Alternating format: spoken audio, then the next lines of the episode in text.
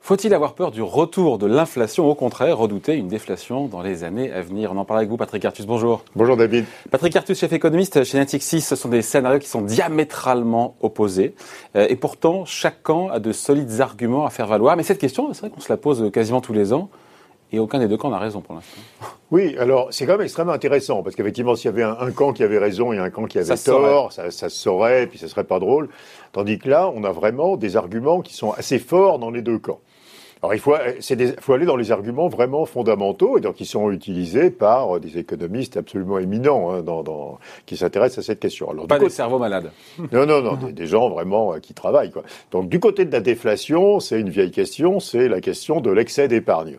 Cette question n'est pas nouvelle, je l'entends non, non, longtemps. Larry Summers, par exemple, qui est euh, quelqu'un qui a beaucoup travaillé sur cette question, Olivier Blanchard, enfin tout ça parle de ça depuis très longtemps, mais ça s'aggrave.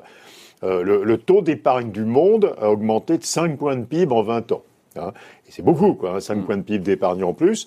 Et, en plus, on observe le taux d'épargne que ce que les économistes appellent ex post, hein, c'est-à-dire on n'observe pas les intentions d'épargne. Mm. Et comme les taux, les taux d'intérêt ont beaucoup baissé, on peut penser que les intentions d'épargne, elles étaient encore plus élevées, mais elles sont découragées par des taux d'intérêt très bas, qui est, qui est euh, la raison pour laquelle les taux sont bas. C'est que s'il y a trop d'épargne, il faut d'une part soutenir l'investissement et d'autre part faire baisser l'épargne. Plus les taux sont bas, plus on épargne. Bah, normalement, plus, on, plus, on, investit et moins on épargne, plus les taux sont bas, normalement. Hein. Eh oui, sauf que le produit de son épargne étant faible, oui, alors il y, a cet effet-là. Il faut mettre plus d'argent de côté. Oui, mais on juge en général que quand même à la fin, euh, les taux d'intérêt bas, ça finit par décourager ah. l'épargne, quoi, dans le long terme.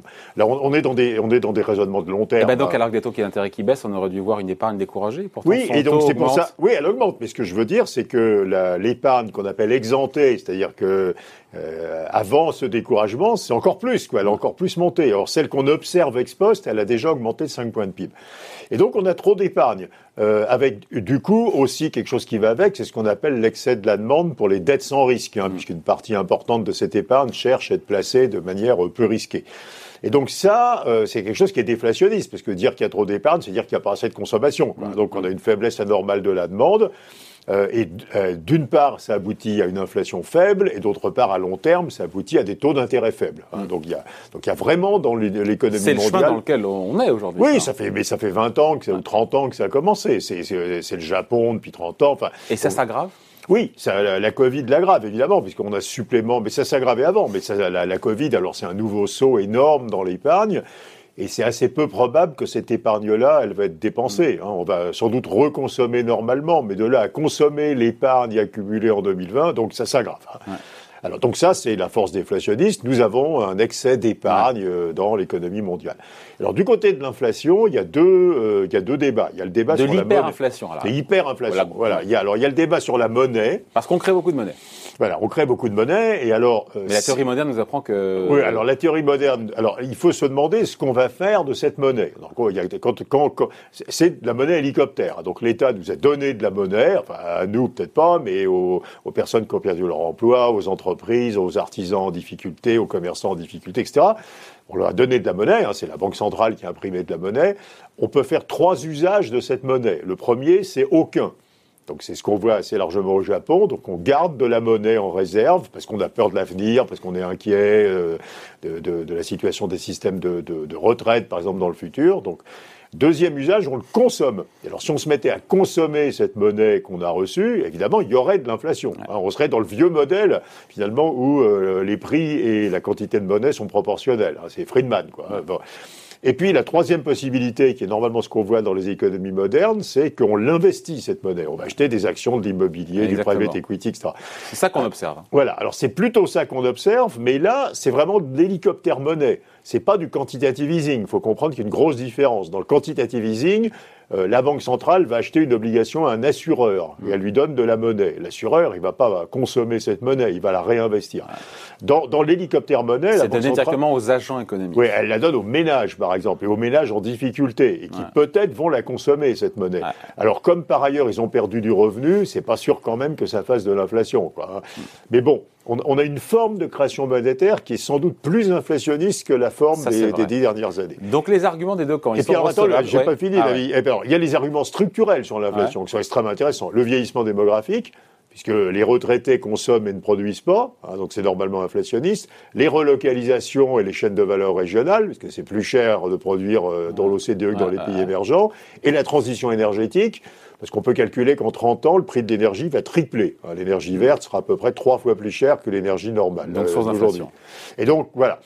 Donc les deux, les deux camps ont raison. Euh, tous ces, ces, trois groupes d'arguments sont tous justes. Donc la question c'est euh, entre les forces inflationnistes et déflationnistes, euh, laquelle bah, alors, alors bah, moi j'aime pas du tout cette façon de travailler pour un économiste qui est de dire c'est peut-être 4, c'est peut-être 0, donc je vais dire 2. Quoi, hein, euh, la moyenne. Hein. Je sais pas, je fais la voilà, moyenne. C'est, je sais pas, c'est la moyenne. C'est un peu ce qu'on fait aujourd'hui avec les prévisions pour 2021. Hein. On dit c'est peut-être 8, c'est peut-être 2, donc je vais dire 5.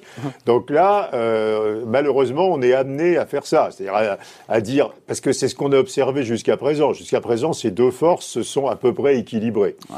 Hein, et, donc, et, si on restait dans cette Et donc on reste avec une inflation américaine qui est à deux, autour de 2. Quoi, une et si on restait dans cette configuration Oui, c'est ce qui est le plus probable. Et c'est ce qu'attendent des marchés financiers marchés financiers nous disent que dans les dix prochaines années, l'inflation américaine, ça va être presque 2, l'inflation européenne, ça va être un gros 1. le trait, quoi, en gros. Voilà, un gros 1, et donc c'est à peu près où on était avant cette crise aussi. Hein. Donc mm. finalement, c'est peut-être ça qui va se produire. Donc ça va s'équilibrer, ces forces vont se balancer, et on va rester avec des inflations modérées, mm. en dessous des objectifs des banques centrales, ce qui est la chose importante. Parce que le vrai sujet, c'est combien les banques centrales sont-elles prêtes à accepter? Alors elles sont prêtes à accepter... En termes d'inflation Oui, elles sont prêtes à accepter plus qu'avant, parce que vous savez qu'on est passé à ce qu'on appelle l'objectif d'inflation moyenne.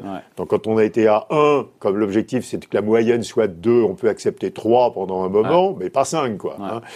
Donc voilà. Donc le plus probable comme scénario, c'est qu'on va rester avec des inflations intermédiaires qui seront pas un problème pour les banques centrales. Mais mais mais mais mais euh, c'est pas euh, c'est un scénario qui est une qui est une moyenne de deux scénarios très différents. À nouveau, c'est 0 euh, plus 4 égale 2 quoi. Hein, C'est plutôt ça qu'on dit. Et c'est un peu j'aime pas trop travailler comme ça, mais on est à peu près obligé de travailler comme ça. Et honnêtement, c'est ce qu'on observe depuis 20 ans. Hein, Donc ça peut très bien se poursuivre. Cette compensation des effets divergents.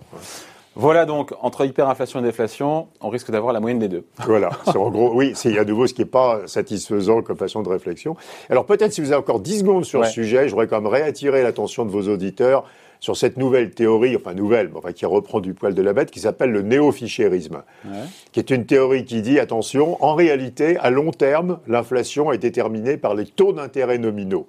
Et comme les banques centrales croient quand maintenant des taux d'intérêt nominaux longtemps bas, elles vont faire remonter l'inflation, mm. et qu'en réalité, quand on maintient des taux d'intérêt nominaux longtemps bas, on fait baisser l'inflation, alors ça ajoute une force déflationniste qui est en fait, ah. bizarrement, euh, les politiques monétaires expansionnistes qui deviennent déflationnistes. Et cette théorie est quand même extrêmement intéressante. C'est un argument en faveur. Euh, c'est en faveur du maintien d'une inflation euh, vraiment très en dessous des objectifs des banques centrales. Merci beaucoup, Patrick. Mm. Bye. Merci, David.